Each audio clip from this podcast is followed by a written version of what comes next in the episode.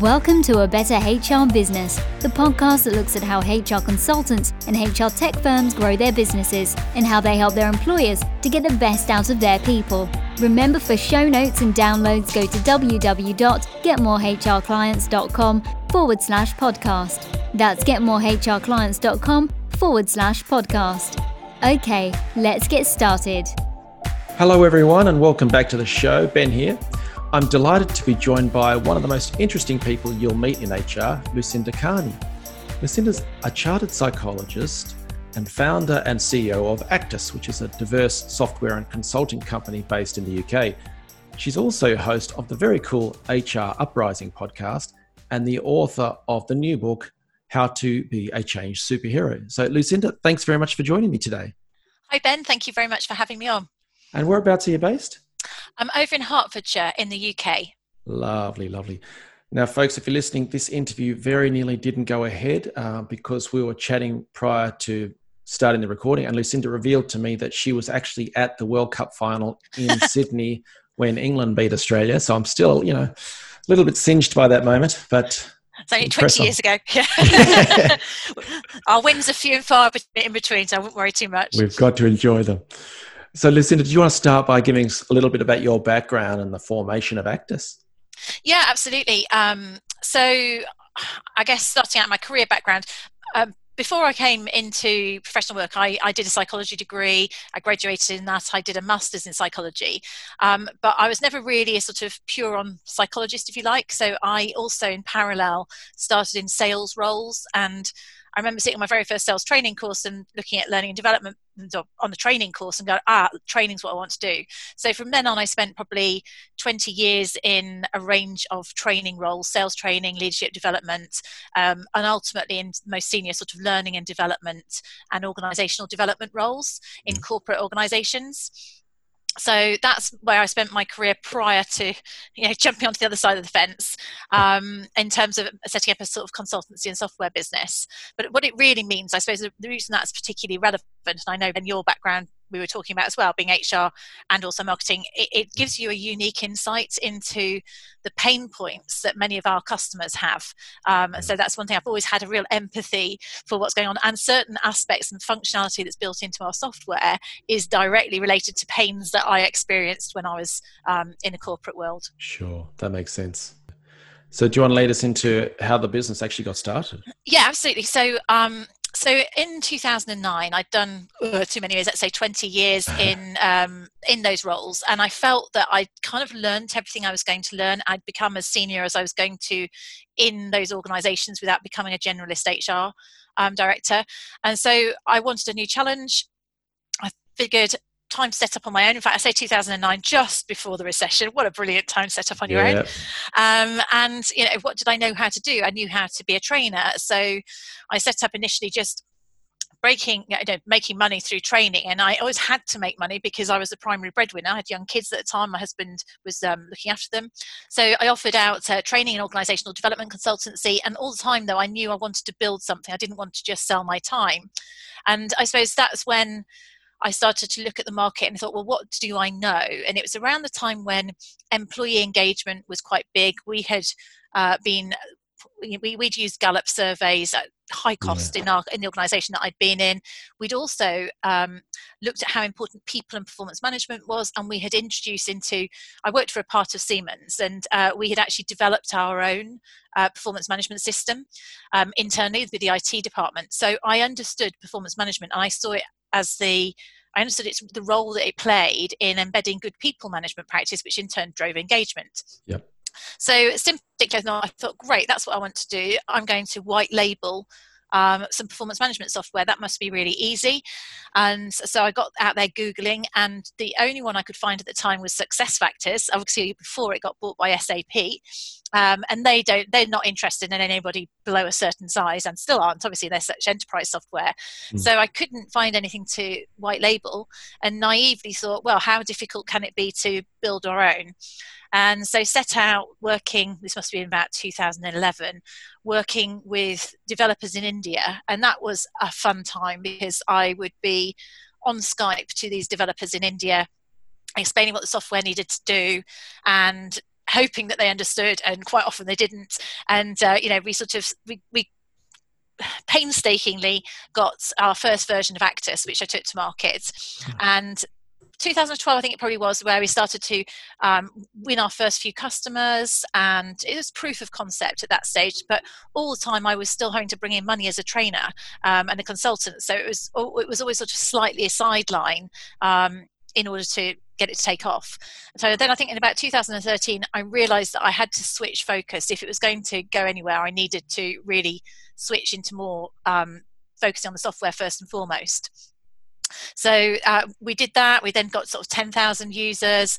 Um, as we went on, as many people I think who've got software will identify with, unless they were, well, certainly that first iteration, we realized that however much I thought I knew about what people want, they still all want something slightly different.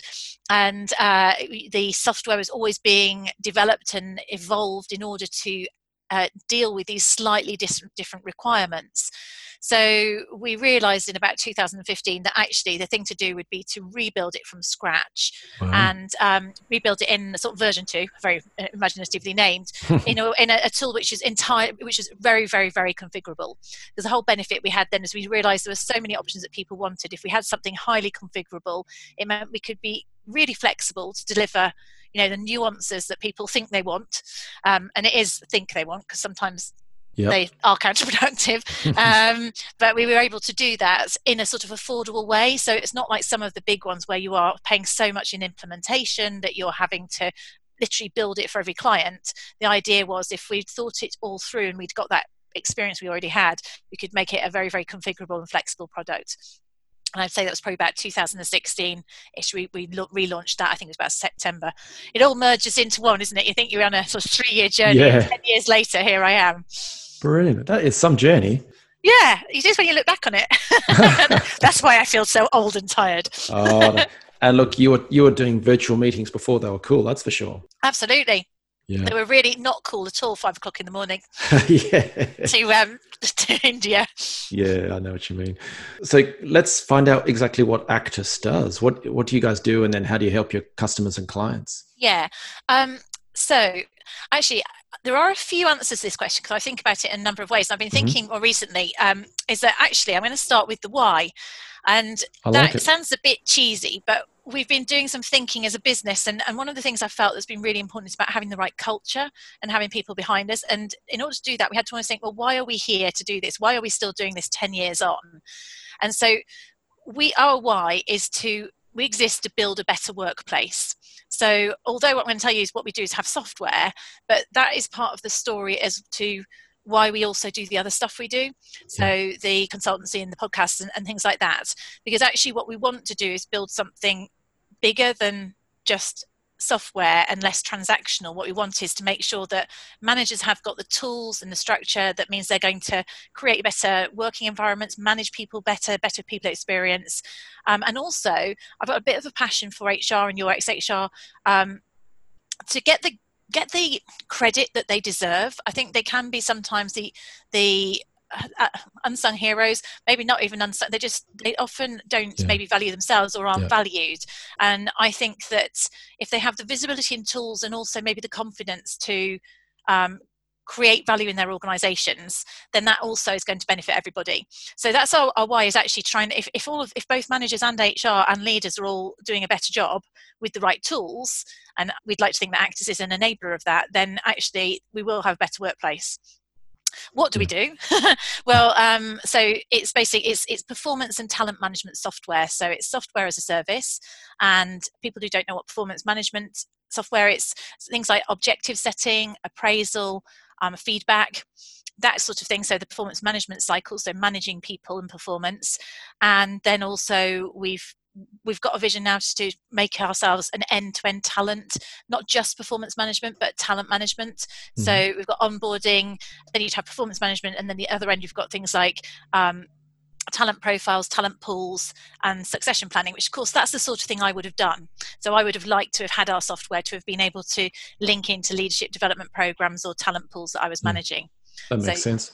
We've got other things just in terms of um, we've got a financial services specific compliance module, so that's a specific pain point in a certain area. And we also do things like 360 feedback and um, building an LMS. So it's becoming a more rounded product, but at the core of it, it's about performance and talent management.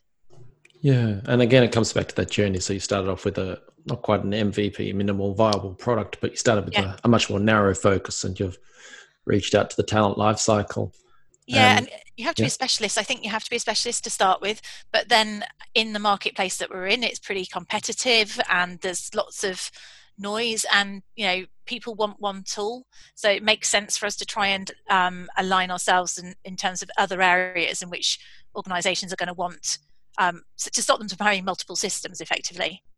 So, hence the expansion into the, yeah. the broader talent areas. And do you need to focus on integration with other HR related software or platforms?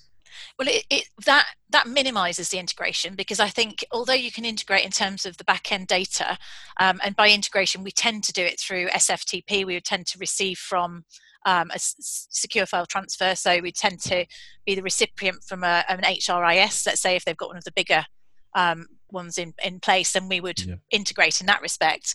Um, but you still don't necessarily get the reporting and the value add, and that's why we wanted to have the sort of end to end talent piece because then you have the visibility um, yeah. in that one platform. So you can track employee life cycle on the talent side from start to finish yeah, and there's a big gap between we get all that data in recruitment, you know, if into applicant tracking systems, and hardly any of them then pull that through. You you recruit somebody because they've got this amazing profile. You then bring them on board, and we don't set them any objectives the first three months, and we don't have a clue what they've done in the past. So that's one of the things we're trying to solve is that you get that data straight away, potentially from the ATS, so that we can get the best out of that talent from day one and make them feel valued. Yeah. Okay, that makes good sense. So I'm an, an HR guy and a marketing guy. Strange yes. mix, but so I'm always curious as to how businesses acquire customers and clients and then how that evolves over time. So how has that worked for you guys? How did you get your first customers and clients and then how does that work these days? So my very first customers and clients, right at the start, I thought my target market was SMEs um, like sub 250 and actually i'd now say that that's almost the bottom level for our target market. We, right. we fit very well in the mid-sized marketplace. Um, but at the start i got back in when i was at at university, I knocked, I sold aerial photos door to door, and I practically that's how I got my customers to start with. So I went through my books of people that I knew who worked in small businesses who'd been contacts, and so I just worked through LinkedIn initially mm. and cold called, if you like, and then said, "Can I come talk to you?" And got some, like I probably got our first five or six customers that way through so contacts of contacts or people that I'd worked with. Yeah. Um, and they were tended to be in small businesses.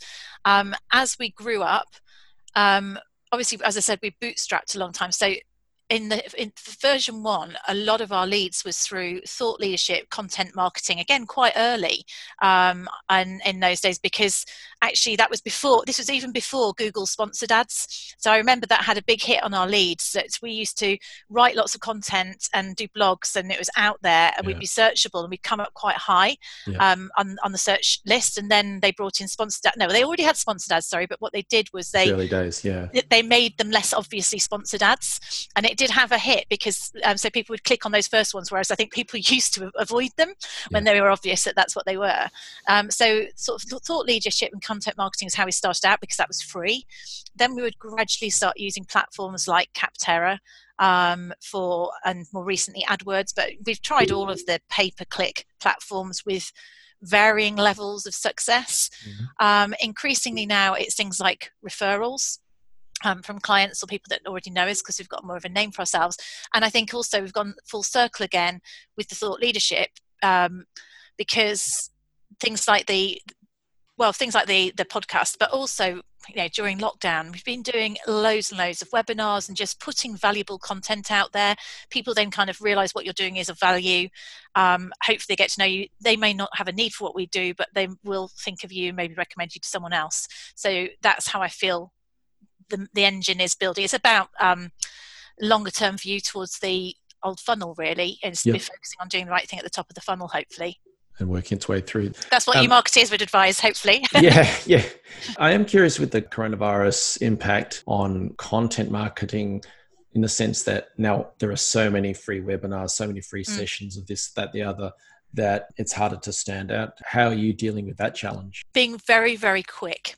I think is what I would say. So instantly we turned around 10 top tips for home workers and I had I think 150 people on it. We pushed it out. So we just developed the content very quickly because we're a small business and marketing team report into me and banged it out there and we had some massive numbers on those first few weeks i was doing them practically daily and then probably even after 10, 10 weeks to 10 weeks to sorry 10 days to 14 days that one no then you kind of get people are not interested in that anymore so then we moved on to other topics so i think yeah. what we did was we read we were fortunately we read what what was going on and because i'm I'm kind of interested in this stuff. I've, you know, uh, the book, I've written this book as a, you know, I'll probably mention later, but I, I'm kind of noticing stuff which is very relevant and I think is interesting. So creating content, which is which is right up to the minute and then publicizing it. So really, I think just being very responsive because after about a month, then everyone was doing webinars, but I think we were some of the earliest ones to be doing it.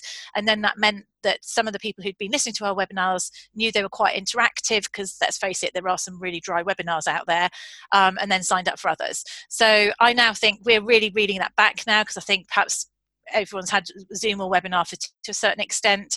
Um, it goes back to writing content and more of a uh, traditional ways of providing content i think. Sure. Yeah that's a clever way to do it and certainly that first mover thing really works and also segmenting into different areas, more niched topics, I guess, is, is another way that others are seeing success. So that's really good. Yeah, I'm sure. And I think it was a bit of luck rather than judgment, but we were just quick. we were just quick on it. That, yeah. that was what we could do because we knew that, to be perfectly honest, in terms of our regular lead generation, the tap had been turned off in terms of things like, in fact, we even, we've just stopped Capterra. So we just didn't get junk for a bit this early stage of the coronavirus. Mm. Sort of save the money.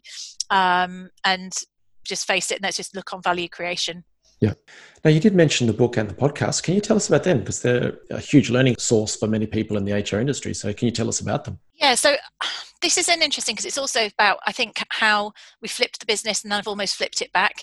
So, talking to other people I know who have been tech businesses. So, um, I made that conscious decision, I don't know, about 2013, that I had to almost step back from being a consultant, a you know a trainer and, and focus on trying to grow a software business and focus on the product now i think it was about i say it was just over 12 months ago felt really that we we we got quite a good grounding. We knew what we are doing. I've got a great team, and it was freeing me up more to maybe be able to write more of the thought leadership and do the stuff that I'm passionate about, and actually that I'm better at.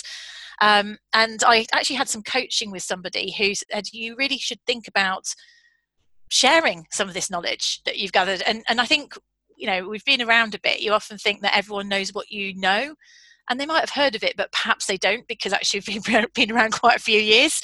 and so, um, well, actually, podcast is really um, training, but just breaking it down into chunks. And I realized quite quickly that with the HR Uprising podcast, it's about understanding the market that there's. I'm passionate about, I said earlier, helping HR to be valued. And getting information isn't always easy and a lot of the stuff that's out there isn't very practical.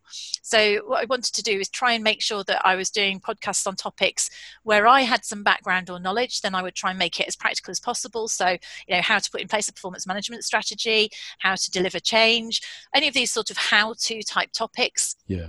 So I, I, covered a lot of those and then obviously now we've we've done 60 odd episodes. So I also now get on experts who who will come on, but I'll try and keep the theme as a bit of a masterclass, so they've got something specific and pragmatic to to add. So. We've got it's, it's, just finding out what your podcast is about a bit like you've you know you've got a different um it's, it's knowing what the purpose of your podcast is um, and of course what's really great about it is then if people want help or customers want help they go well how do we do such and such we go well actually here's a podcast on this here's a white paper on this and then i suppose we link into the book it was coincidentally along the same time I did a. If anyone wants to write a business book, I highly recommend it. It's a lady called Alison Jones, Practical Inspiration Publishing. She has a ten-day business book boot camp, hmm. and I felt like I'd had a book in my head for ten years, but never really known how to download it. And so, it just takes you through what you need to do to write a proposal. I've realised I thought, well, change is something that I've. My first business was Advanced Change, is named the consultancy. When we work with our customers the difference between them doing a good job and a bad job is about whether or not they manage the culture change or they roll out the system in a you know a change aware way. And we try anyway to provide them with that expertise and consultancy.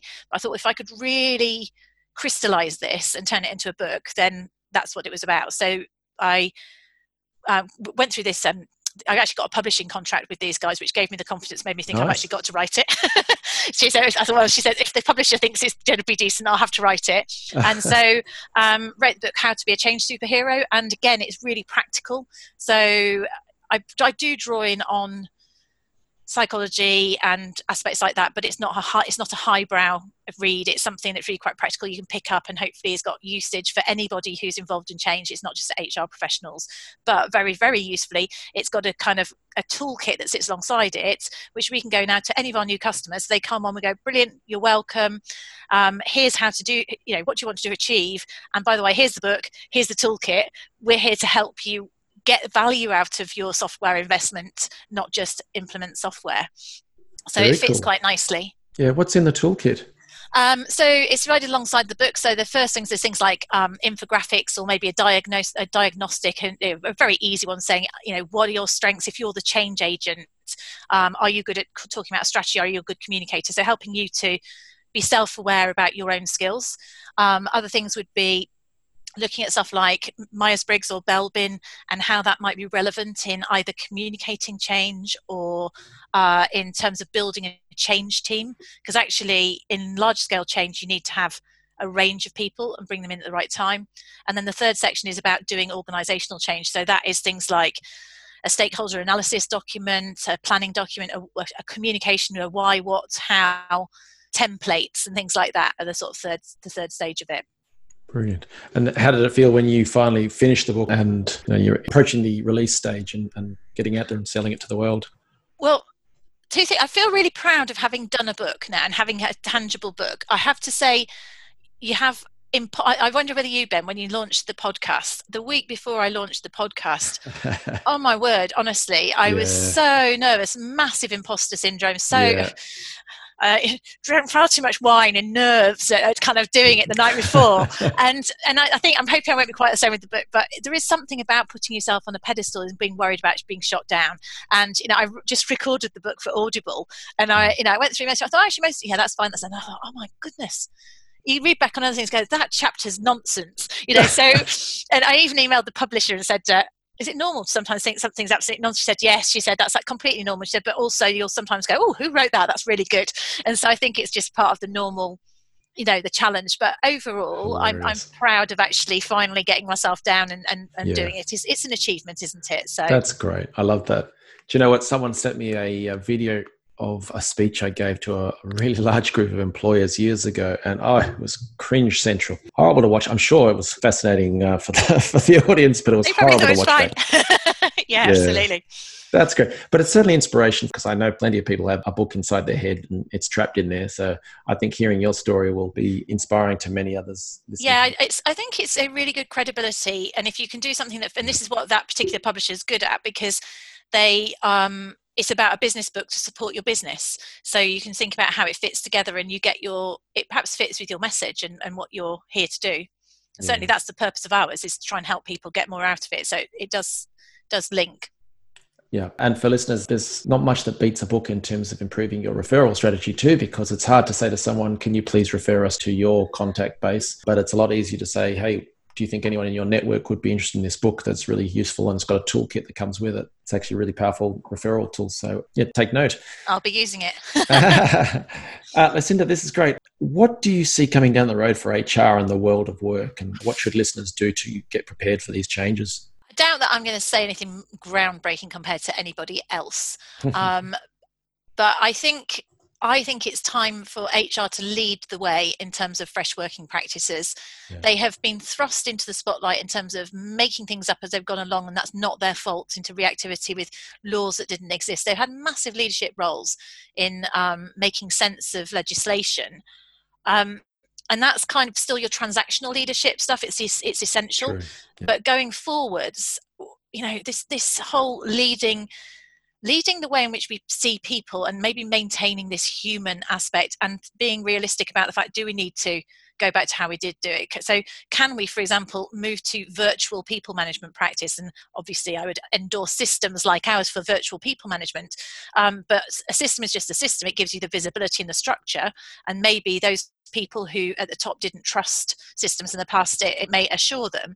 But really, what's important for HR is to make sure that the right behaviours um, are in place and we value people. And, you know, when we first started lockdown, the main thing was I think everyone going, well, how are you? And oh, and the we knew about people's kids and, and pets that we never knew about before.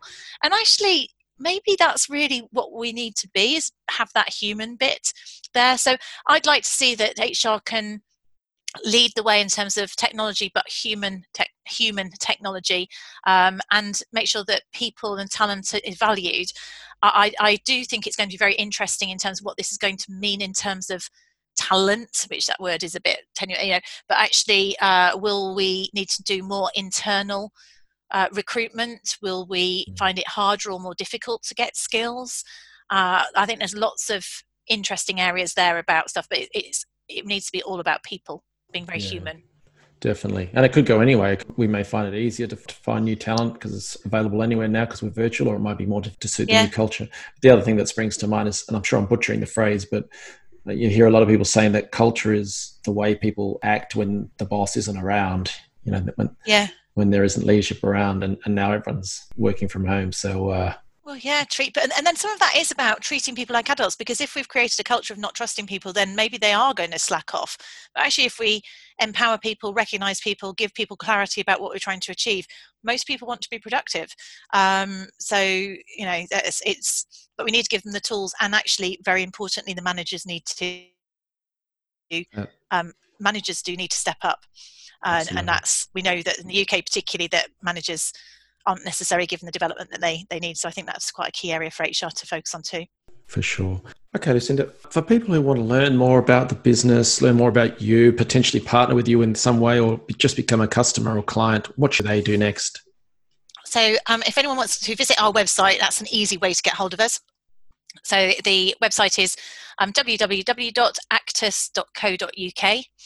Uh, if you want to just access the podcast, that's hruprising.com and my name is Lucinda, so it's quite I'm quite easy to find, but it's L U C I N D A. So you can email me lucinda at actus.co.uk or I'm on LinkedIn, Twitter, um, and various other. Uh, those are probably my two main social media um, channels. So I welcome people linking in. And the book, where would they find that? Um, so that will be available on Amazon, um, but it should be in bookshops. if any of us ever goes to a bookshop or an airport again, it should even be in those places. we'll see. perfect, perfect. So look out for it. Excellent. But you can you can get this through the website as well. So just oh, go great. to Actus and you find it there. All right. Well, thank you very much, Lucinda. Really appreciate you taking the time to share your thoughts and experiences and advice for people listening. So thank you. Ben, thanks for having me. Thanks for joining us today on A Better HR Business, the podcast that explores the world of HR consulting and HR tech businesses. For show notes and downloads, go to www.getmorehrclients.com forward slash podcast. That's getmorehrclients.com forward slash podcast. Remember to subscribe and share the show with any friends who are busy growing a HR business. Thanks and see you next time.